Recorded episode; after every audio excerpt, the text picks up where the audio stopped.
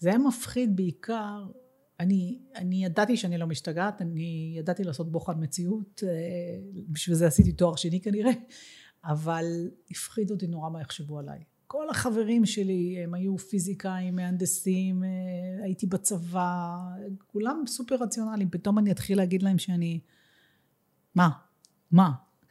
ואני חושבת שבעיקר, גם היום כשאני עובדת עם אנשים, הדבר שהכי הכי מרתיע אנשים, הם מרגישים שיש, אבל הם פוחדים להיתפס כמטופשים, להיתפס כלא רציניים. הזויים. הזויים, והמקום הזה לא מאפשר את החופש. נכון.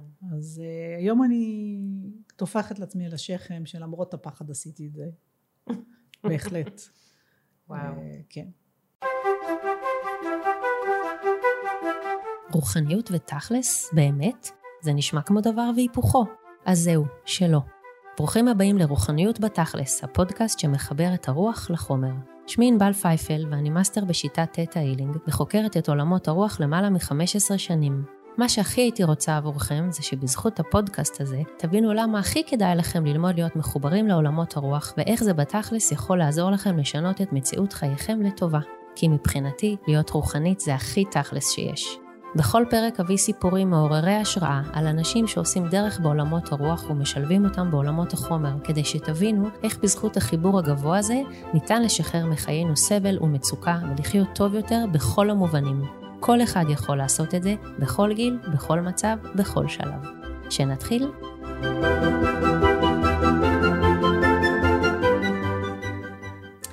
שלום וברוכים הבאים לעוד פרק בפודקאסט שלי, רוחניות בתכלס.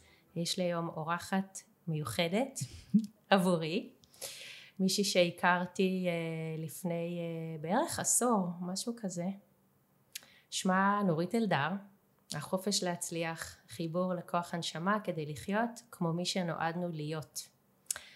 נפגשתי איתה אחרי שקראתי את הספר הראשון שהיא פרסמה, מכתבים מהעולם הבא. שמאוד מאוד ריגש אותי בתור אה, מורה יחסית צעירה לתטא הילינג זה פשוט בדיוק מה שלימדתי בקורסים. ואמרתי וואו מה זה הדבר הזה שכתבו את זה בספר? וגם כל כך אהבתי שזה כחול לבן. ואמרתי אני חייבת לפגוש את האישה המדהימה הזאת. ואז שתינו היינו חברות בארגון בעיניי אז היה יחסית קל, אה, היה לי יחסית קל למצוא אותך וגם הזמנתי אותך להרצאה מאלפת עם א' ועם עין אצלי בבית ו... וכן וממש ממש התאהבתי.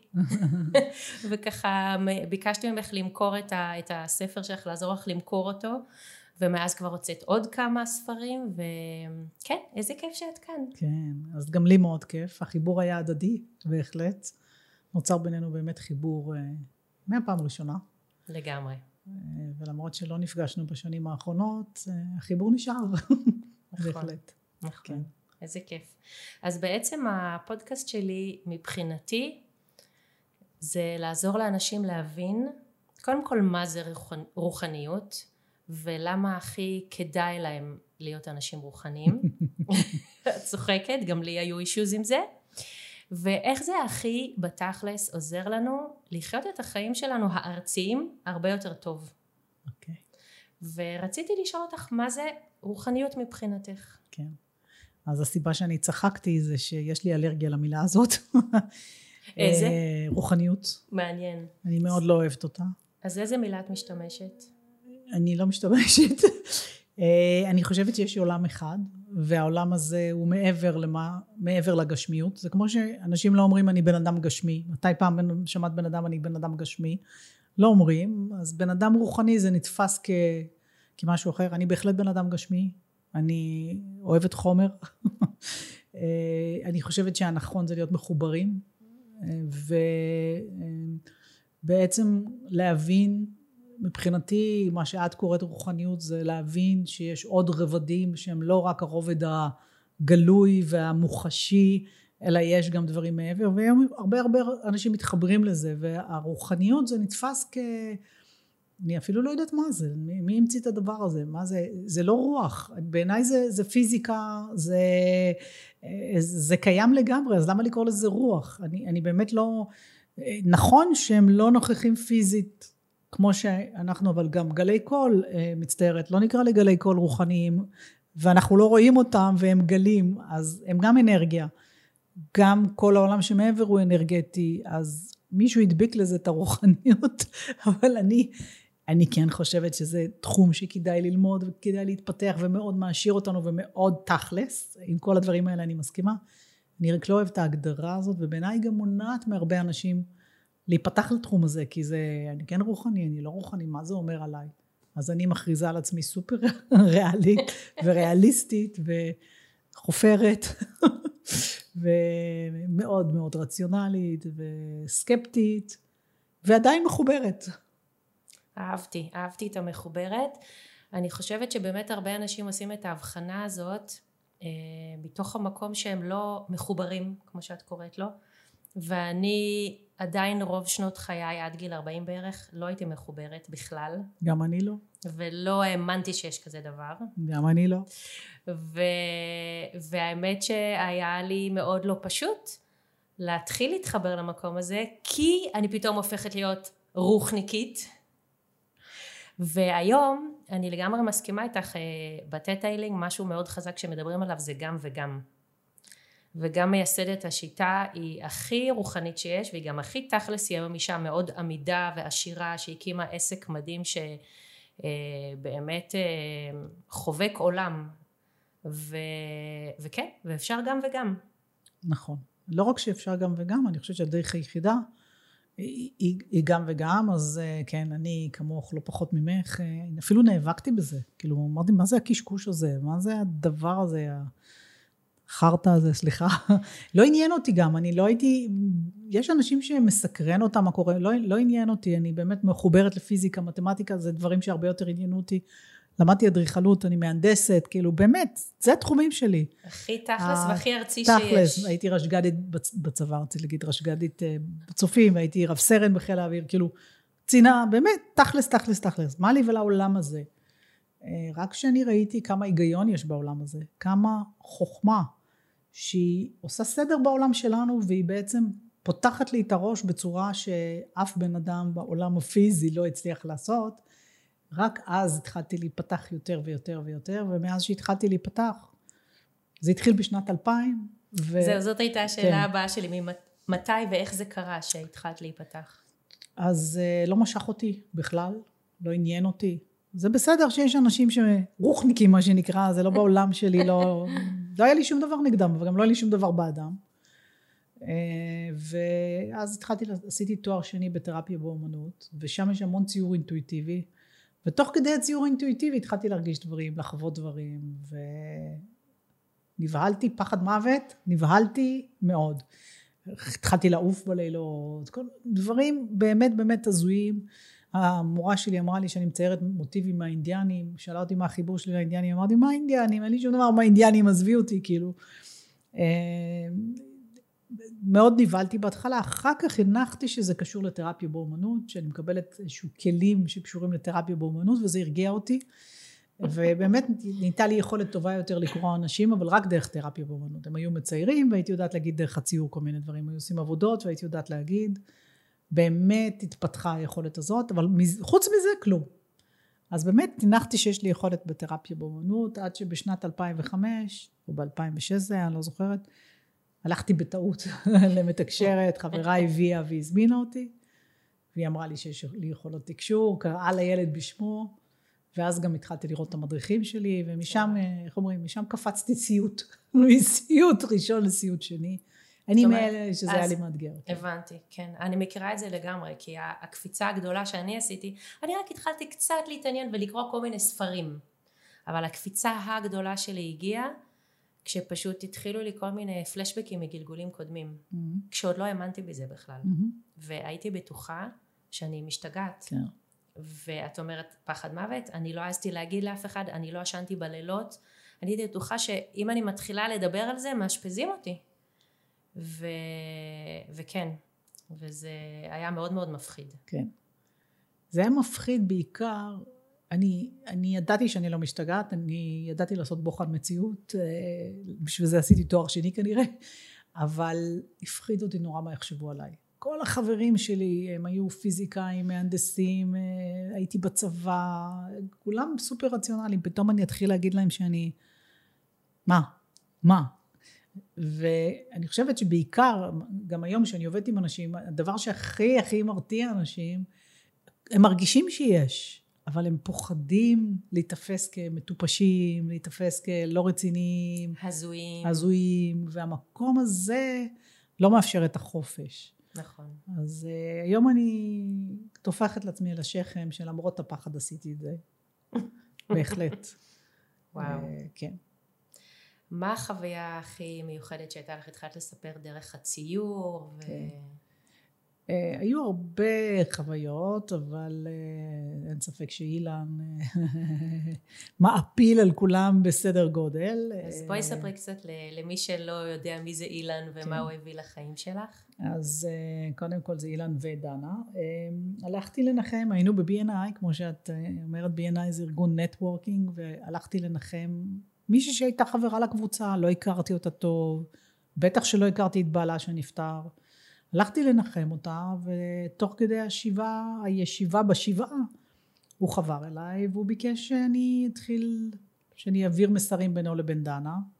כמובן שאמרתי לא, אבל הוא היה מאוד נחוש, והוא שכנע אותי. ממש שכנע אותי, כמו שמדברים עם בן אדם רגיל. וואו, מדהים. איך, איך הוא דיבר אלייך? מה זה כמו שמדברים עם כמו, בן אדם? אני לא שומעת כלום, אני לא רואה. אני רואה אחרי בדרך כלל. אה, אני פשוט יודעת, זה כמו חש... מחשבה. שאני, שיחה פנימית שאת מנהלת בין צד אחד לצד שני, רק צד אחד זה אני, הצד השני אני יודעת שזה לא אני. זהו, זאת הייתה השאלה שלי, כי שוב, אני גם יודעת, אני גם מנהלת שיחות כאלה, אני אגב כן רואה, אה, ואני גם, אה, כן, מקבלת בכל מיני דרכים מגוונות, כל פעם זה משהו אחר.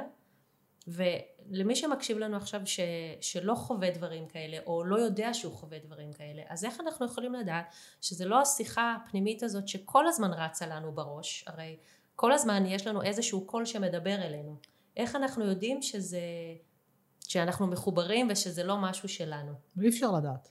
אם את תשאלי אותי המבחן שלי היה ההקשבה לזה הסכמה שזה יהיה ואז ההקשבה אם התכנים זה תכנים מוכרים ותכנים שאני יודעת שאני ממילא חושבת עליהם, אז יכול להיות שזה אני. אבל אם מגיעים תכנים שאני אומרת, אני לא הייתי חושבת ככה, או אני לא הייתי אומרת ככה, עד היום אני עושה את זה. לפעמים אני אומרת, רגע, זה שלך או לא שלך?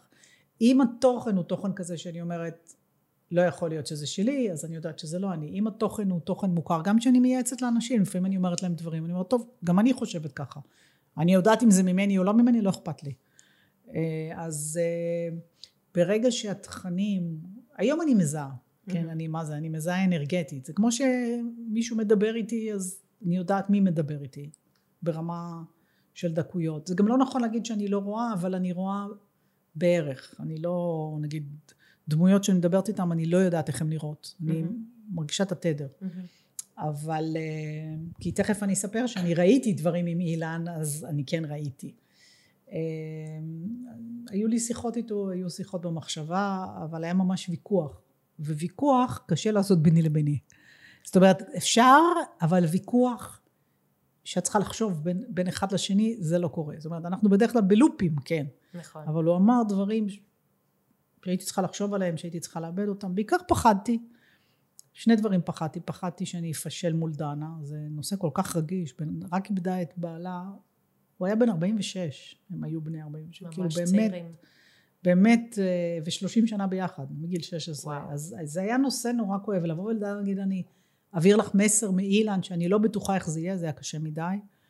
וגם פח, לא ידעתי, אם אני אוכל, לא אוכל, מה זה הדבר הזה? אה, הוא היה מאוד משכנע, והוא אמר לי שהוא איתי, ואז התחלתי בהרגל המגונה, שאני, יש לי אותו עד היום, לבקש סימנים. אני... מה הכוונה? אמ, מבקשת סימנים ביקום. אני, כל דבר שקורה סביבי יכול להיות סימן. בניגוד למה שאנשים אומרים, בבקשה לראות נוצה לבנה. לא כך מבקשים סימן. סימן יכול להיות כל דבר סביבי, ואנחנו יודעים. אז למשל, אה, אני זוכרת שיצאתי מהמפגש עם דנה ואמרתי לו, טוב, אני צריכה לדעת שזה לא בראש שלי, אני צריכה לדעת שזה אמיתי. אז החלטתי להדליק את הרדיו, אמרתי, תן לי סימן ברדיו. הדלקתי על תחנה אקראית, הדלקתי תחנה ואז היה את השיר אה, I'm your angel, משהו כזה, אני לא מכירה. אז אמרתי, אוקיי, וואו, אבל נו, זה מקרי. חיביתי. אמרתי, טוב, אני צריכה עוד סימן. ואז היה את השיר של להקת גיא, ורק אם נאמין, ובלי שום דאווין, אמרתי, אוקיי, הבנתי. ומאז, כל פעם בין הדרך, בין הבית שלי לבית של דנה, הייתי מדליקה מחבר, מדליקה. וואו. והוא היה מדבר איתי דרך הרדיו ממש, כולל כל מיני דברים שקשורים אליי, מה לעשות, איך לעשות, ממש קיבלתי תשובות דרך הרדיו, אחר כך זה המשיך לשלטי חוצות, וכשהספר יצא, מכתבים מהעולם הבא, הוא יצא בהוצאה באזור, ולאזור יש חמש כניסות. אני אף פעם לא ידעתי איפה לפנות כדי להגיע להוצאה, ויום אחד אמרתי לו, תעשה לי טובה, תן לי סימן איפה לפנות. ואיך שאני מרימה את הראש, אני רואה על הבניין מול הצומת, כתוב בענק אילן. הייתי בשוק. די. עכשיו, ברור שזה היה קודם, וזה נמצא גם היום, אבל לפני זה לא ראיתי את זה. וזה שזה נקרא אילן, זה היה וואו. אז מאז יש לי סימן, היה לי סימן, אני כבר לא איתם, אבל היה לי סימן איפה לפנות. וואו. אז היו המון דברים כאלה שהם בדיוק וואו, שגם אני הרציונלית והסקפטית, לא יכולתי להתכחש אליהם. כולל הכלבה, שברגע שאני באתי לדנה בפעם הראשונה, התחילה להסתובב סביבי בהיסטריה ולקפוץ עליי, לא הכירה אותי אה, ממש, ולא נתנה מנוח, והייתה איתנו בשיחה, וכל מיני דברים ש... אוקיי, אתם מבינים שקורה כאן משהו מעבר. כלבים. וחיות בכלל מאוד, אה, הם ממש קולטים. מרגישים נכון. דברים. נכון. זה אפילו, אני זוכרת שהייתי... גם ילדים. נכון, ברור. ילדים הכי מחוברים. נכון. אנחנו כולנו נולדים מחוברים, ועם השנים... נכון. אה, עם ההורים. לגמרי, לגמרי, לגמרי. אני זוכרת, הבת שלי, כשהיא הייתה מתישהו בין גיל שנתיים לשלוש, זה היה רק איתי, הייתי נוסעת איתה באוטו לבד לאנשהו, אפילו נסיעה קצרה, היא פתאום הייתה אומרת לי מאחור מהכיסא שלה, אמא, אני כבר כל כך מתגעגעת להיות אמא. עכשיו, בהתחלה חשבתי שהיא אולי עוד לא בקיאה ברזי הדקדוק והיא סתם איזה, אבל היא הייתה עקבית באמירה הזאת והיא באמת, היום היא בת 21, היא אימא'לה בכל רמ"ח איבריה, ממש כל הילדים הקטנים תמיד הולכים אחריה ואני קפאתי, אני אז לא הייתי במקום שאני היום, לא הייתי בכלל מחוברת, לא הייתי פתוחה לזה, אני לא ידעתי מה לעשות עם זה ופשוט זה במהלך שנה אחת היא אמרה את זה ו- וזה הלך וגבה וזהו וזה קורה המון נכון. לילדים ויותר מזה יש מבוגרים שמגיעים אליי לטיפולים שהם אומרים לי שהם היו מאוד סייקיק, זאת אומרת ראו מלא דברים, קיבלו כל מיני דברים ו... סגרו את זה. וסגרו את זה כי במשפחה זה נורא הבהיל אותם. הייתה מישהי שהיא ידעה מי הולך למות, זאת אומרת היא ראתה את זה אה, על הנשמה, שהנשמה כבר בוחרת להמשיך הלאה. ואחרי שהיא אמרה לאימא הדוד הזה הולך למות, סבתא הולכת למות זה, אז אימא אמרה לה תפסיקי להרוג אנשים במשפחה. אז היא לגמרי לגמרי נחסמה וסגרה את זה ואז הגיעה אליי כדי לפתוח את זה מחדש. מהמם. אז אה, זה ברור לי ש, שילדים סופר מחוברים. נכון. נכון. אה, איך זה שינה את החיים שלך הדבר אז הזה? אה, ככה, אה, קודם כל זה היה בכמה רמות. הדבר הראשון זה היה באמת החיבור בין אילה לדנה שהיה מופלא בעיניי. כאילו, בעיניי זה קסם. היום אני כבר יודעת שזה קיים וזה עדיין קסם. איך אפשר לדבר עם נשמה? איך נשמה יכולה באמת להעביר דברים? עכשיו הם דיברו שם ביניהם, אני רק הייתי הכל, על פרטי פרטים של המחלה שאף אחד לא יכול לדעת את זה. כאילו אין סיכוי שאני יכולה לחזור בכלל על מה שהיה שם, על, על מטפלים שונים ועל מה היא עשתה ועל מה הוא עשה ו- וכל מיני, באמת ברמה איך, אה, משוגעת לגמרי, שזה היה ברור שאני לא יכולה לדעת. אה, וזה היה צד אחד, אבל הצד שבאמת ברמה הרבה יותר גבוהה מרגש אותי זה שאילן אמר לי בואי אני, תלווי אותי בתהליך שלי. וואו. ובעצם הוא לקח אותי איתו בתודעה, לא להיבהל, אה, לראות מה קורה שם למעלה. ממש ליוויתי אותו בכל התהליך. עכשיו, כשהספר יצא אני כל כך פחדתי להגיד את זה, שאני אמרתי הוא סיפר לי, אבל אני הייתי איתו. אני ממש ממש הייתי איתו, ראי, הנה ראיתי את הדברים, חוויתי, אני עדיין יכולה לחזור בדמיון ולראות את אותם דברים שראיתי וואו. שם. אז הוא לקח אותי לראות תחנות מסוימות, זה, זה באמת הרבה יותר קל לי להבין דברים בגלל שאני חוויתי את הדברים האלה, כן? זאת אומרת, נורא קל, מדהים. קל להגיד, כל החוויה הזאת שכשנשמה עולה, היא נמצאת מול סוג של בית משפט, להבין שזה בכלל לא בית משפט, אלא זה המקום שמקרינים את הסרט של החיים ובעצם מנסים להבין מה קרה. ברגע שרואים את זה אז מבינים את זה, מרגישים את האווירה, שהאווירה היא אחרת לגמרי, שזה לא בית משפט אלא מקום מאוד פתוח ומאוד מכבד ומאוד מחבק. ובכלל כל המעבר לעולם שמעבר שהוא מאוד נעים, מאוד... אה, ושטוב להם למעלה, לראות שהנשמות שמחות ושטוב להם ושיש שם עולם עשיר ומאוד מאוד מעניין ומאוד שונה מהעולם שלנו. זה היה מרתק, מאז אני כל הזמן אה, משחקת עם התודעה, אבל אין לי את אותן חוויות שהיו לי עם אילן. זה גם היה הראשוני וגם היה בעוצמה מאוד מאוד גדולה. וואו. אה, הוא עדיין מלווה אותך? לא, אה, לא, זה כבר בסוף 2015, חצי שנה, הוא, הוא חיבר אותי למועצת השישה, ובעצם מועצת השישה הם אלה שמלווים אותי. למי שלא אה, יודע, בואי תספרי מה זה מועצת השישה. בעצם זה התחיל בזה שהספר יצא ב, בסוף מאי 2015, האמת שהוא בדיוק בדיוק יצא מהדפוס להשכרה של אילן, ממש. וואו. העותקים הראשונים עדי הביא במיוחד מהדפוס וחילקנו בהשכרה של אילן. השכרה של שנה. השכרה של שנתיים. של שנתיים. הספר נכתב אחרי שנה mm-hmm. וכל הכתיבה והעריכה וההדפסה לקחה עוד שנה. אז זה היה השכרה של שנתיים והבאנו את זה וגם הוא הכתיב לי מכתב כאילו להקריא לפני כולם שזה היה מאוד מאוד מרגש. אני חושבת שזה דנה הקריאה. ו... ואז הוא אמר לי, טוב, עכשיו תתחילי ללמד ו... ולהסביר תקשור ו... ולהעביר תקשורים חיים. אמרתי, סליחה? אתה פנית לבן אדם הלא נכון? אימא'לה ואבא'לה מה שנקרא, בתור מה אני אעשה את זה? כאילו אין לי ניסיון בתקשור, אני לא, אני בסדר, אני במשך השנים עבדתי פה ושם עם אנשים, אבל לא בצורה מסודרת. ללמד, לעשות ערבי תקשור, תקשור חי, הוא רוצה שאני אתן לו לדבר, או לאנשים אחרים לדבר. זה מה שעשית בהרצאה אצלי בבית, זה היה מרתק ומדהים נכון. ברמות. אז uh, המפגש הראשון, אני אמרתי לו לא, והוא אמר לי כן, ואני אמרתי לו לא, והוא אמר לי כן, מותר להגיד לא למדריכים, זה אחד הדברים שאני אומרת. אמרתי לו, סורי, אני פוחדת, לא רוצה.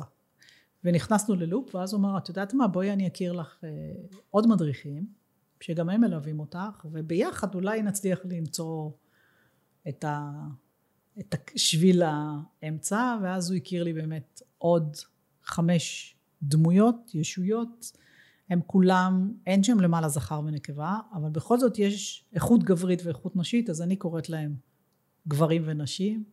שלושה גברים, שלוש נשים, וואו. שהם מלווים אותי עד היום. כל אחד עם אישיות אחרת, כל אחד נותן מענה אחר, אה, באמת עולם ומלואו. כל הידע המקצועי שלי מגיע מהם, כל הידע כולל קורסים שאני מעבירה ושיטות שקיבלתי, וואו. הכל מגיע מהם וממני כמובן, כי אנחנו, אחד הדברים שאני אומרת לאנשים, אני לא יושבת למטה ומתקשרת איתם למעלה, אלא אני רואה את עצמי יושבת איתם סביב שולחן ואנחנו מנהלים דיונים וויכוחים ומתפלפלים קצת, לומדים איך זה עובד, ואז אני יורדת ואני מנסה, יורדת בתודעה, מנסה את זה בעולם הארצי, מבינה תובנות, שואלת שוב, מתקדת, זה תהליך של פיתוח בשיתוף פעולה באמת למעלה ולמטה. מדהים. אה, שזה באמת חוויה מאוד מאוד עוצמתית. והנקודת מבט שלהם, הנקודת מבט הכל כך שונה משלנו, אה, הצליחה להזיז אותי, את העקשנות שלי ואת הפחדים שלי, כי באמת, כשאני אמרתי, אני זוכרת, הוא שלח את uh, קרי, כל השמות אני המצאתי זה מקורג', אה. מאומץ. וואו, גדול. אז הוא אמר לי ש... אני זוכרת את המשפט הזה שלו, שמלווה אותי עד היום, הוא אמר לי, כשאמרתי לו, אני לא רוצה, אז הוא אמר, למה את לא רוצה? אמרתי לו, כי אני פוחדת שיצחקו עליי. הוא אומר, את צודקת, יש את אלה שאולי יצחקו עלייך. הוא אומר, אבל יש את אלה שלא, ויש את אלה שצריכים אותך. האם את מאמינה שיש אנשים שצריכים אותך? האם את מאמינה שאת יכולה לעזור? אמרתי לו כן, אז הוא אומר, אז על מי את בוחרת להסתכל? וזה היה כזה מין בום. אז הוא אמר, תזכרי שיש לך בחירה על מה להסתכל. ואז אמרתי, אוקיי. וואו. אוקיי. ואז התחלתי. התחלתי לעשות ערבים של אה, תקשור חי, מה שנקרא. נתתי, בהתחלה זה היה אילן, אחר כך זה היה כולם, אחד אחד. כן, אצלנו יצאה מישהי אחרת. כן, לאבלי פייק. כן, לאבלי, זהו, לא זכרתי את השם, נכון. כן, לאבלי. אה, האמת שעדיין הם מפעם לפעם אה, היום אני יותר אוהבת לדבר בעצמי, אבל מפעם לפעם הם עוד מדברים, מעבירים ידע. זו חוויה אחרת, אני באמת מתמסרת לזה וזה זורם דרכי. כן, זה הקול שלך השתנה. הקול שלי קצת... אחר כך היית גם ממש קצת סטרודה אפילו. כן, ו... תלוי מי, מי בא, תלוי באנרגיה, אבל כן. אמ, חוויה באמת, למי שהיא חולת שליטה כמוני, זה לא יהיה דבר פשוט. אה, אבל שוב, היה שם איזשהו קסם שלא יכולתי להתכחש אליו, היה שם באמת משהו מופלא. אה, ועדיין מאוד רציונלי, כי הדברים שהם אמרו היו מאוד, דיברו איתי על מה זה אמת ומה זה שקר בתפיסה שלנו, ועל, ועל מה עוצר אותנו ומה זה פחד, ודברים שהם סופר רלוונטיים לחיים שלנו. הם לא דיברו על אה, אה, אהבה עולמית או דברים כאלה שהם גם רלוונטיים, אבל הם פחות עניינו אותי, הם ממש נתנו לי כלים מההתחלה נתנו לי כלים לתת לתלמידים שלי ולעצמי קודם כל איך להתמודד עם החיים האלה, איך להסתכל על החיים האלה. אה, עד היום אני נעזרת בהם כל הזמן. אה, זה נשמע, זה נשמע כיף, זה נשמע שהלוואי על כל אחד. כן, כן, אני בהחלט חושבת שהחיבור הזה הוא, בעצם זה, זה אני מקבלת manual, אה, אני מקבלת תוכנת הפעלה חדשה לעצמי, איזה, איזה דרך הסתכלות אחרת, כן. אה, נגיד בדיוק הבוקר עשיתי לייב אה, ודיברתי בנושא. נכון, אפילו ראיתי אותך לשתי שניות ואז נכנסתי לטיפול, פתאום כן. קפץ לי שאת בלייב. אז אה, דיברתי היום באמת על אחד הנשמות שתקשרתי איתם הייתה אימא שלי. והיא באה לתקשר איתי כדי שנבין מערכת יחסים בין הורים וילדים דרך הסיפור שלי. ו...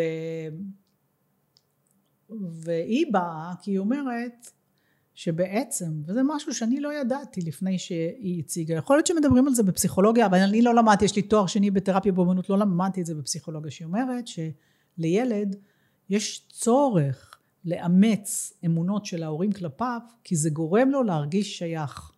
אז אם האימא חושבת שאתה ילד רע, אז אתה, יכול להיות שאתה מנסה להיאבק, אבל משהו בתוכך, אה, אתה רוצה את האהבה של האימא, אז אתה תהיה הילד הרע שהיא אומרת. וככה אנחנו מאמצים את זה בעצם לחיים אחר כך. עכשיו יכול להיות שבגיל 60 עדיין נרגיש ילדים רעים, אפילו שלא היינו רעים כל חיינו. אז כן, אני, היה לי פחד לפגוע באחרים או משהו, ובעצם אני, אני הבנתי שאני, שאני משמרת את הדברים האלה, ומה שאני אוהבת במועצת השישה, שהם כל הזמן מזכירים, מזכירים לי שיש לנו זכות בחירה לשנות. עכשיו זה מבאס, זה מעצבן, כי יותר קל לי להגיד אבל קשה, אבל עשו לי ככה, ואז אומרים טוב, מה את רוצה? אני לא רוצה שזה יהיה, אז נו. וזה עוזר לי, עוזר לי ההבנה ש... שיש לנו בחירה.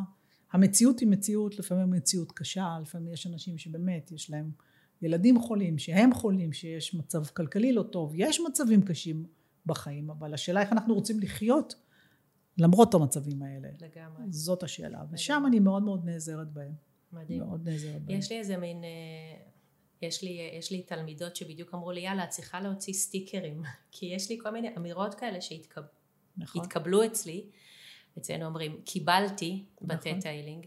אז אחת שאני חוזרת אליה המון וגם אני מפרסמת אותה מדי פעם, יש לי מין, אה, גם באינסטגרם וגם בפייסוש, אה, שאני מצטטת כל מיני אנשים, אבל גם כל מיני דברים שאני מקבלת, שבכל גיל, בכל מצב, בכל שלב, ניתן לחולל שינוי מבורך בחיינו. Mm-hmm. ואני גם כל כך רואה את זה, ב... באמת, mm-hmm.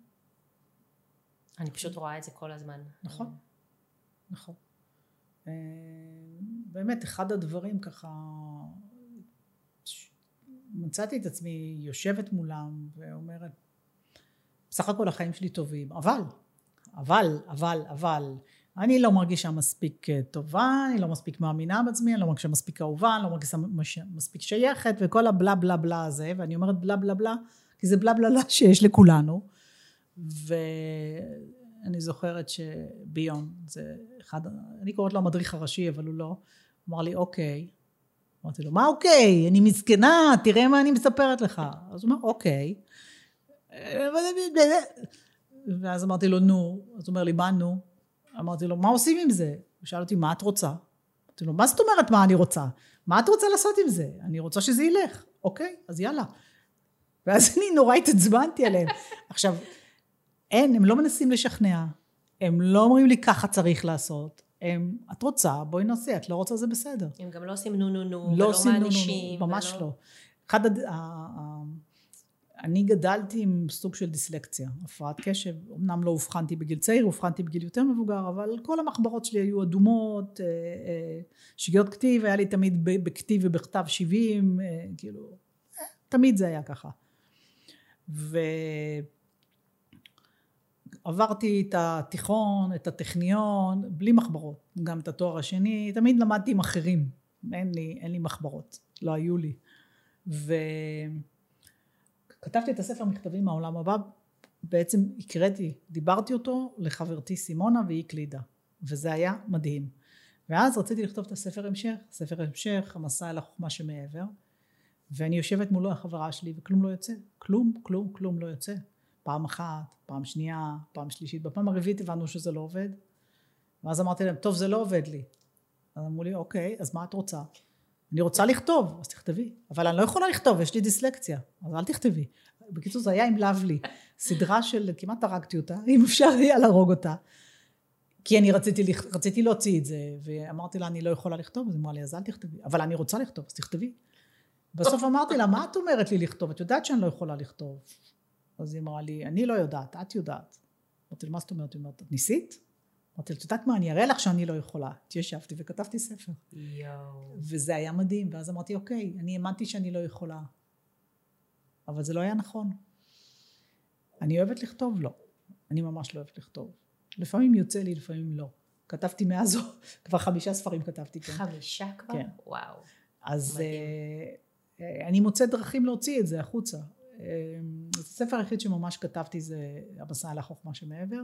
שזה אה, הספר השני, נכון? הספר השני, את הספר השלישי גם, חלקו כתבתי, חלקו, אני מדברת ומקליטה, ו- אבל אחר כך משכתבת, ומצאתי את הדרכים לעשות את. זה.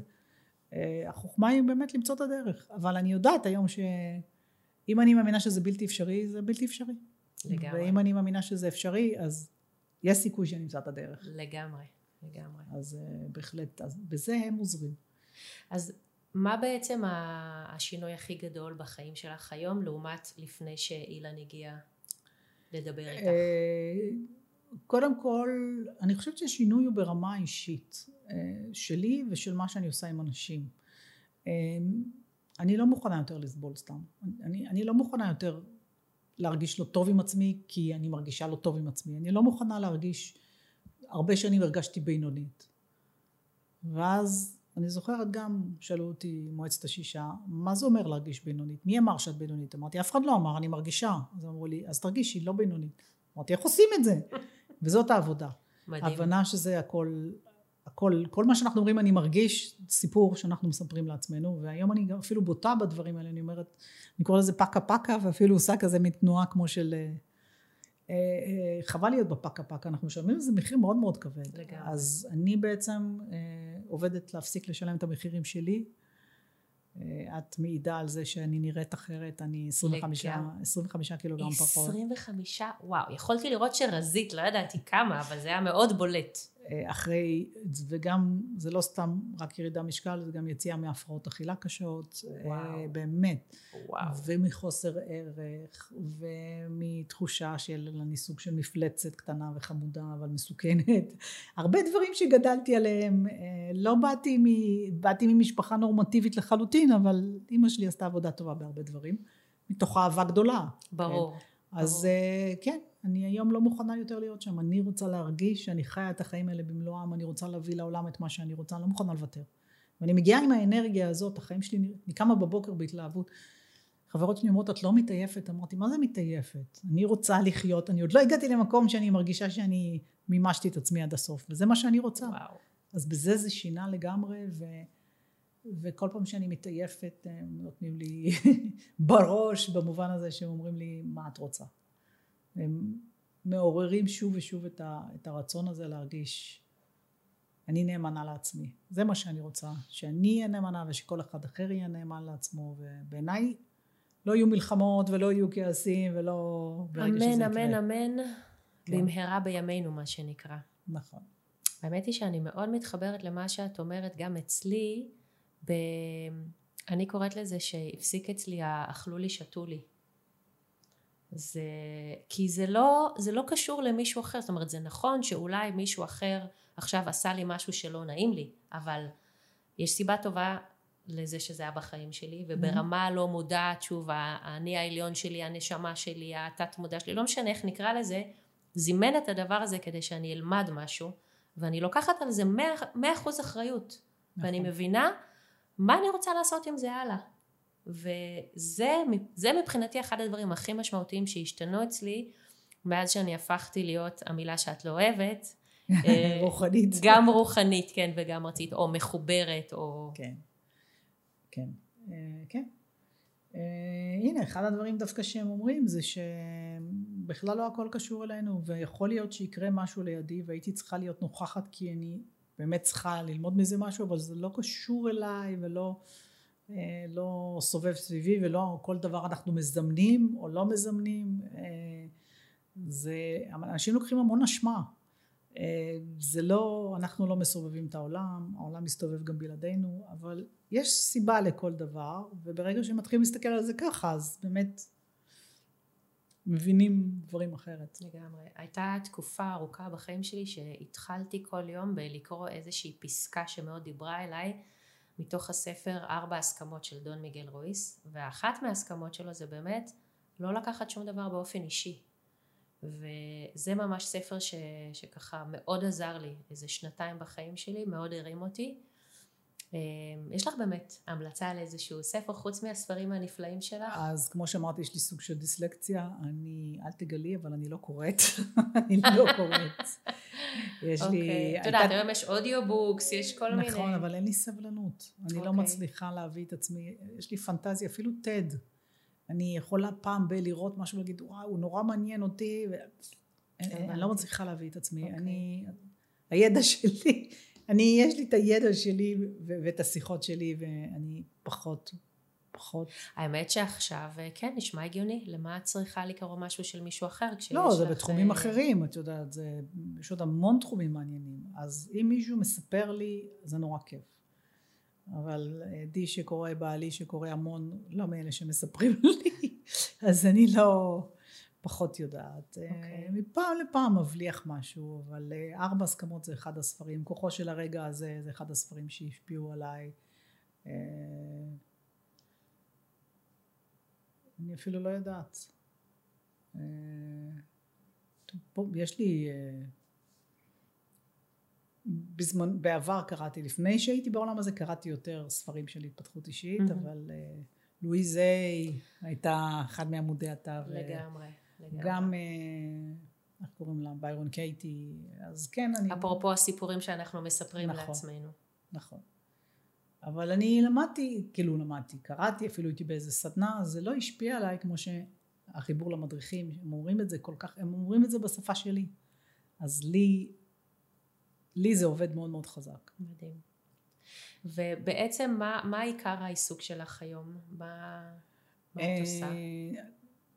אני כמובן אה, מלמדת תקשור ו... וקצת מכוונת אנשים בתקשור, אבל הכוונה בתקשור רק לתכלס, לתחום של אה, התפתחות אישית, של זוגיות, של מערכות יחסים, של אה, מימוש עצמי, רק, רק דברים כאלה. מה זאת אומרת רק דברים כאלה? מה עוד יכול להיות? עתיד, אנשים רוצים שיגידו להם עתיד, נוט בבית ספרי, לא מאמינה בזה בכלל, גם סליחה. אני לא, גם אני לא. אין נביאים בעולם. מסכימה לא איתך לגמרי. העתיד לא חקוק בסלע והוא יכול כל שנייה... הכל צפוי והרשות נתונה. בדיוק. אמ, וגם אני כבר לא מחברת אנשים לנשמות, לקרובים שלהם, מה שעשיתי בעבר, אני mm. כבר לא עושה את זה היום, זה פחות אוקיי. נכון לי. אוקיי. אמ, אז אה, כן, מפגשי הכוונה. ובעיקר אה, אני מלמדת עכשיו את מי נועדנו להיות, שזה אה, השיטה שהם שבעצם הם נותנים לנו להכיר את אישיות הנשמה. לנשמה שלנו יש אישיות, ובעצם כשאנחנו לומדים להבין מי ומה הצרכים שלה ומה נכון לה, אנחנו מבינים את עצמנו ברבדים אחרים לגמרי. וואו. מבינים את הסובבים אותנו אחרת לגמרי, כי אני יכולה להבין מה הנשמה של אה, בן זוג שלי ומה הנשמה של הילדים ומה הנשמה של הבוס ומה, ובעצם להבין איפה ההתנגשויות בחיים, וגם להבין הסתכלות אחרת על פחדים, על מה עוצר אותנו, על זו הסתכלות שבאה מכיוון הפוך. אחד הדברים המסרים המשמעותיים מאוד שהם אמרו לי בזמן האחרון, כאילו כבר בשנה האחרונה, יום אחד קמתי והם אמרו לי, תם עידן התיקון. אמרתי להם, מה? תם עידן התיקון. אמרתי לו, תסבירו כן מה זה הדבר הזה. ואז הם אמרו שאנחנו כל הזמן מסתכלים מה צריך לתקן. אנחנו מגיעים לעולם, אנחנו מסתכלים על מה לא בסדר איתנו, ומה צריך לתקן, ואיפה צריך לשפר. והם אומרים זה אחד הדברים שגורמים לכם להרגיש חלשים ולא, ולא בסדר. וזה לא נכון, אומר, העידן העכשווי אומר להסתכל מה כן. אז במקום להתמקד בחולשות בואו נתמקד בחוזקות. כמה זה קשה לאנשים לעשות את זה דרך אגב. לגמרי, ו... לגמרי. כן. מלא אנשים שמגיעים אליי לחדר הטיפולים לא יכולים להגיד שלושה דברים שהם טובים בהם, כן. שלוש חוזקות, שלוש מעלות, לא יודעים, נכון, נתקעים. נכון. שזה. אגב מבחינתי סימן שהם לא באמת אוהבים את עצמם עדיין. לא יכולים לאהוב את עצמם, כי אם לימדו אותי כל הזמן להסתכל על מה לא עובד לי. כשאני אומרת לאנשים, כמה זמן ייקח לכם לעשות רשימה של עשרה דברים שאתם לא אוהבים? ד, דקה? פחות. פחות, ברור. עכשיו עשרה דברים טובים. אה, אה, תני לי שבוע לחשוב על זה, אני אחזור אליך. אני אשאל את החברים שלי ו... אז בעצם אה, השינוי, המהפך הגדול מ... מלהתמקד במה לא, להתמקד במה כן, מה אנחנו רוצים, מה באמת. אתמול למשל בקורס מישהי אמרה לי, אמרתי לה, תבחרו את תכונות הנשמה, אז היא אמרה, תכונות שהייתי רוצה או תכונות שיש בי? אמרתי, מה שאנחנו רוצים יש בנו. Hmm. אנחנו לא רוצים דברים, בן אדם רוצה להיות מיליונר, אבל הוא לא באמת עסוק בלהיות מיליונר. מי שבאמת באמת עסוק בלהיות מיליונר, הוא ימצא את הדרך לעשות את הכסף. יש לנו פנטזיה, אני לא מדברת על זה, הרצון הממשי שלנו, אלא אם יש בו מחסומים שחוסמים אותנו שזה קורה, אבל הוא, הוא הדבר הממשי, והוא דבר שתמיד מחובר אלינו. אז זה קורס שאת עכשיו אה, מעבירה? כן, כבר כמה שנים, אבל עכשיו הוא קיבל תפנית וחיבור. עוד דיוק. היה לי מאוד קשה להגיד שאני מחוברת לנשמה, ושאני, אה, שאישיות הנשמה משפיעה על החיים שלנו, ועדיין להישאר. כי שוב הכל הרציונלי, mm. האם נשמה זה, זה מילה של רוחניות, ואני אומרת לו זה לא מילה של רוחניות הנשמה נמצאת בתוכנו בין אם אנחנו מאמינים ובין אם אנחנו לא מאמינים. הבן אדם הכי הגיוני מרגיש דברים כאלה מרגישים מאבקים פנימיים מרגישים דברים שקופצים זה הנשמה. אז אה, זה, זה כמו אי אפשר להתכחש לכוחות מסוימים גם אם בן אדם לא מאמין בכוח הכובד הוא יפיל את העט העט ייפול. אז לקח לי זמן להסכים לקרוא לזה נשמה. היו לי שיחות עם, עם עדי שהוא אמר אולי נקרא לזה הכוח הפנימי ואמרתי זה לא הכוח הפנימי יש לנו כוח פנימי זאת הנשמה אז בסופו וואו. של דבר אני הסכמתי לקרוא לזה ככה, אני חושבת שזה אנרגיה מאוד משמעותית בתוכנו, ושאנחנו מבינים אותה ומבינים את מערכת היחסים ואיך לרתום אותה, משהו מאוד משמעותי משתנה. נשמע לי מאוד מעניין, אני, אני אבקש ממך אחר כך פרטים. נשמע כן. לי ממש ממש מעניין. איפה את מלמדת את כל הקורסים האלה? זום זום. זום זום? זהו? אין יותר פנים אל פנים? אין פנים אל פנים. הקורונה עצרה את זה וגיליתי שזה הרבה יותר יעיל. יותר יעיל? יותר יעיל. מאיזה בחינה יותר יעיל? מבחינת הלימוד. חיבוק חסר, אבל מבחינת הלימוד וההפנמה של אנשים והיכולת של האנשים, גם תקשור. אנשים קולטים אחד את השני הרבה יותר טוב בזום מאשר במציאות. איך זה? באמת? אנחנו נורא, אם את עומדת ולידך עומדת מישהי, אני לא יכולה לקלוט רק אותך, אני קולטת גם את מישהי שלידך, נורא קשה, ואם מישהו שני מטר ליד יש לו אנרגיה חזקה, אז אפילו שאני מדברת איתך אני אקלוט את האנרגיה שלו. בזום יש נפרדות, אנחנו עושים חדרים קטנים, נמצאים שלושה אנשים, אין מסביבם אף אחד, הם בועה בתוך העולם, זה עובד מדהים. אני כבר שנתיים וחצי בעצם רק בזום, וואו. אין, אין, אין פידבקים שזה לא עובד. אני הכי יודעת שזה עובד, כי בתטא הילינג עוד בלי שום קשר לקורונה, למשל לטפל תמיד היה אפשר מרחוק ולאורך למעלה מעשור. היו לי ויש לי עדיין מטופלים מכל הארץ, מכל העולם, חלקם לא פגשתי אף פעם בעולם האמיתי, שעברו שינויים מדהימים בחיים שלהם. אז זה ברור לי שזה עובד. מצד שני, כשאני מלמדת את תטא הילינג, אז אני מלמדת גם פנים אל פנים וגם בזום, ו... יש גם, אה, יש קורסים מדהימים בזום, ברור, ועדיין משהו בי ככה עוד מאוד אוהב את הפנים אל פנים. אז אה, אני אוהבת את הפנים אל פנים מאוד, כי אני מאוד אוהבת את הקשר. נכון. אבל א', אני מוצאת שאני מתאהבת באנשים דרך הזום בלי בעיה היום. אה, זה ברור, זה ברור. אה, ונוצרת אינטימיות, ונוצרת ברור. משפחה, אז, אז יש הרבה... אבל כף- באמת את לא עושה אף מפגש... אה, אני אתחיל לעשות אחרי החגים. מהמם. כל עוד שהיה מסכות זה לא בא זה בחשבון נכון, זה מבחינתי, אני אני לא רציתי איתך. לעבור על החוק. ועכשיו פשוט אני נורא נורא עמוסה. אחרי החגים אני אעשה פעם במפגש, כי באמת החיבוקים וזה מאוד מאוד חסר. אה, אבל אני אעשה פעם בחודש, פעם בחודש וחצי, מפגש כזה של חיבוקים, אבל אני לא אחזור ללמד בפ- בפרונט. מהמם. נראה לי, אני אולי אעשה בעתיד אה, ריטריטים, וואו, זה בא לי. זה נשמע מדהים. בעתיד עוד שנה, כן, אבל אה, כן, אני אעשה. וואו, יפה. אמ, יש לי שתי שאלות אלייך ש... שאנשים רוחניים פחות אוהבים. קודם כל, אה, אם יש איזשהו משהו שאת מגדירה אותו ההצלחה הכי גדולה בחיים שלך עד כה ולמה? אה, חוץ מהילדים. כן. אה, כן, טוב. אה, ואפשר גם להגיד שזה הילדים וזה לא, בסדר. לא, הילדים זה לא הצלחה שלי. כמה ילדים יש לך? ארבעה. ההצלחה שלי שיש ארבעה. כי זה אני עשיתי, זה, זה בזכותי ובזכות ההתעקשות שלי ואני הייתי, רציתי ארבעה ואני התעקשתי על זה וזה באמת הצלחה מאוד מאוד גדולה. אה, אני חושבת שמערכת היחסים שלנו במשפחה זה הצלחה מאוד מאוד גדולה. מדהים. אה, בזכות, בזכות הכלים שהם נותנים אבל אנחנו מיישמים אותם וכל המשפחה נרתמה שזה נהדר אנחנו באמת אה, יש בינינו המון שיחות ודיבורים ופתיחות באמת כיף כיף. כיף מאוד מאוד גדול אני זוכרת גם בהרצאה שהגעת אליי אז בזמנו אחיך הגיע איתך, נכון. גם היום הוא הגיע איתך. מאוד מאוד אני מאוד מחוברת לאחי זה מדהים. אני גם מאוד אוהבת את אחותי למרות שאני פחות איתה בדברים האלה. אה, ו... אבל אני חושבת שההצלחה הגדולה שלי זה זה שאני, שאני מעיזה לעשות את מה שאני באמת אנשים היו אומרים לי לאורך הדרך את אמיצה אמרתי אני לא אמיצה והיום אני אומרת את כן אמיצה את אמיצה כי אני, אני הלכתי למרות הפחד ואני הולכת למרות הפחד וכל פעם שאני מפתחת קורס חדש או מעיזה להגיד משהו חדש אני, אני מה שנקרא מתה מפחד ובכל זאת אני עושה את זה אז, אז ההצלחה הגדולה שלי זה להסתכל אחורה ולהגיד וואו ב-20 שנים האחרונות חזרתי הביתה למרות הפחד מדהים. וזאת תחושה נפלאה מדהים. איזה כיף, וואו. ממש מעורר השראה. ואיזשהו משהו שאתגר או מאתגר אותך עדיין, ו... ומה למדת מזה? אני? כן. אה, כן, אני מאתגרת אותי. אה, כמו שדיברתי קודם, ההטבעות הרגשיות שספגנו בילדות ובמהלך החיים, היום אני מבינה שהן מחוברות לא לפחדים. כשמחוברות לפחד אפשר להתמודד מהן, אלא הן בדרך כלל מחוברות לערכים.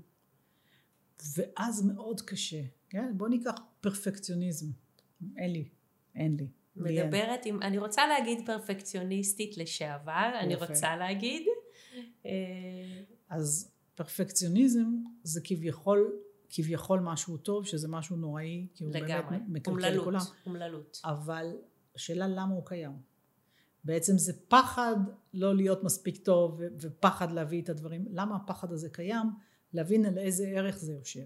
זאת אומרת, נגיד, אם אני סיפרתי שאחד הפחדים שלי זה היה אה, בעצם אימא שלי הייתה בקלות נפגעת ממני ונעלבת ממני והיא הסבירה לי שאני דורסנית אה, שלא בכוונה אני פוגעת באנשים.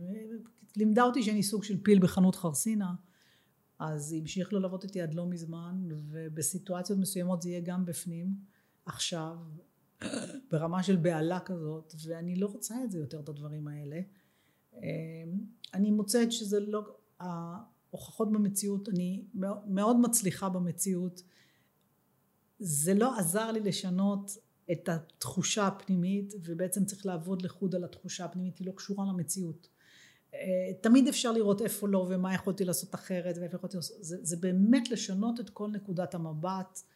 אני עדיין בתהליך לגמרי אני יודעת שגם כשנראה לי שיש דברים שעברתי אותם כבר אני לא יודעת אם בסיטואציה קצת יותר מאתגרת אם הם לא יקפצו אני כל הזמן ממשיכה לעבוד על זה כי אני אומרת חיים יפים בוא, בוא נתחבר לצד הזה אבל בהחלט, אם היה לנו אנטי מחיקון, כמו שפעם היה בטלוויזיה, היה לנו יותר קל, ריסט לכל המחשבות. אין לנו, אז הריסט זה עבודה. נכון. עבודה. אז כן. וואו, מדהים. אמ, יש לך איזושהי עצה לכל מי שמקשיב לנו, מבחינת אמ, מה היית, מה היית ממליצה להם שקשור שוב בלהיות מחוברים, כן. או משהו שיכול לעזור להם כמו איזה טיפ לחיים יותר טובים? תראי, אמ, אני חושבת שכמעט כולנו מחוברים. אם לא כל הזמן, אז בטח אלה שיקשיבו לתוכנית שלך, כן? חלק מהזמן כן. ואחד הדברים שאני סגדתי לו, חשבתי שזה נורא יפה, זה הספק. אמרתי, בן אדם חושב טבעי שיהיה לו ספק. עד ששוב ביון היקר אמר לי, ספק את בעצם מחזיקה את המקל משני הקצוות. את מצד אחד מאמינה, מצד אחד לא מאמינה, ואת מחזיקה את שניהם בו זמנית ואת לא יכולה להתקדם. תבחרי. את יכולה לא להאמין, את יכולה להאמין. אבל שוב, מה זה? אני בספק. אומר, מה זה ספק? את מאמינה או לא מאמינה? ובעצם אני הבנתי שהספק אצלי לפחות זה איזה אה, כיסוי, מין אה, שריון שאני שמתי, שאם אני אאמין וזה יתגלה כקשקוש, אז היה שם ספק, אני לא באמת פתיה והולכת אחרי הדבר הזה. אבל לא באמת הצלחתי להרגיש את הדברים בעוצמה בגלל הספק, ואני לפני שנתיים אמרתי מספיק. מספיק, גם הייתי נורא מתנצלת, הייתי אומרת, תראו, אני מחוברת, אני לא יודעת אם זה אמיתי, כל הזמן הייתי אומרת את זה כדי, וואו. כדי להגן עליי, כדי שאם אנשים יחשבו שזה לא אמיתי, שאני אהיה איתם ולא... והבנתי שאם אני באמת רוצה לתת לדברים לעבור דרכי כמו שאני רוצה ולהשתדרג כמו שהשתדרגתי בשנים האחרונות אני חייבת לשחרר את הספק. אני חייבת להגיד אני בוחרת להאמין ואני בוחרת להאמין. האם אני יודעת בוודאות? אני, אני מאמינה בוודאות אבל אין ידיעה ואני עדיין בוחרת להיות בזה. יש לי שאלות כן אבל אני לא מוכנה יותר להחזיק בספק. וחלק גדול ממי שמקשיב מאוד מחזיק בספק למרות שיש לו ידיעה פנימית. וזה אני לא מדברת רק על, על ההתחברות. אנחנו מרגישים דברים אנחנו יודעים דברים אנחנו יודעים דברים בעבודה אנחנו מרגישים על חברים. החושים שלנו רוצים או לא רוצים עובדים. להתחבר זה לא רק להיות מחוברים למדריכים זה להיות מחוברים לסביבה מחוברים לעצמנו. אנחנו לא מקשיבים לזה בשם הספק. ואני אומרת תקשיבו לזה עם הספק ותגידו לספק שב רגע בצד שב בצד בוא ניתן לזה כי אנחנו מפסידים המון עומק המון ידע, המון הכוונה בשם הספק. אז uh, אני מספיק לספק. מדהים, מדהים, מדהים. את יודעת שכשאני אמ, מתחילה ללמד את, את התטא הילינג, התטא הילינג יש, יש היום 19 קורסים. הקורס הראשון, הבסיסי ביותר, ביום הראשון, בשעה הראשונה, אני תמיד אומרת, ספק, חשש, פחד, אלה הדברים שהכי מונעים מאיתנו להיות מחוברים. כל אחד עכשיו מדמיין לעצמו, עוצמים עיניים, כל אחד מדמיין לעצמו איזשהו מקום אמיתי או דמיוני, ששם הוא רגע מניח את הספק. וכל פעם שהספק עולה, או החשש או הפחד, שמים את זה רגע שם, אומרים לו, אני אחזור אליך אחר כך, וחוזרים לזה. זה בדיוק מה שאת נכון. אומרת. אני מלמד בזום, אז אני אומרת לאנשים, תוציאו אותו רגע מחוץ לדלת, תסגרו את הדלת ותחזרו לחדר. ממש כך. גדול. וואי, איזה כיף. נכון. תודה רבה רבה רבה נורית, תודה. היה לי לעונג ולכבוד. גם לי היה כיף. ממש כיף, אני שמחה. כן. וכן, סביב הקורונה באמת אה, לא יצא לנו הרבה זמן להיפגש, אני מקווה שזהו, זה לא ייקח שוב כמה שנים עד שניפגש עד הפעם הבאה. כן. אז אה, יופי. תודה רבה רבה. תודה לך, ולהתראות.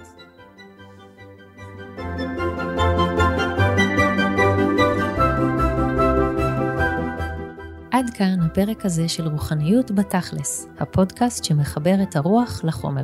אם אהבתם וקיבלתם ערך מהפרק, אני מזמינה אתכם לדרג את הפודקאסט הזה ממש כאן, באפליקציה שאתם מקשיבים לה. וגם, אם אתם מכירים חבר או חברה שזה יכול לעניין אותם, תשלחו להם את הפרק ותעזרו לי להגשים את החזון שלי, להנגיש את התכלס של עולמות הרוח לכמה שיותר אנשים בארץ ובעולם. בפרקים הבאים נמשיך להבין איך החיבור לעולמות הרוח והעבודה עם ידע גבוה יכולים הכי בתכלס לעזור לנו לשפר ולשדרג את מציאות חיינו כאן ועכשיו. ואחרון חביב, אשמח ממש לקבל מכם תגובות לגבי איך היה לכם ומה עוד הייתם רוצים לשמוע בפרקים הבאים. אני כאן בשבילכם. תודה ולהתראות בפרק הבא.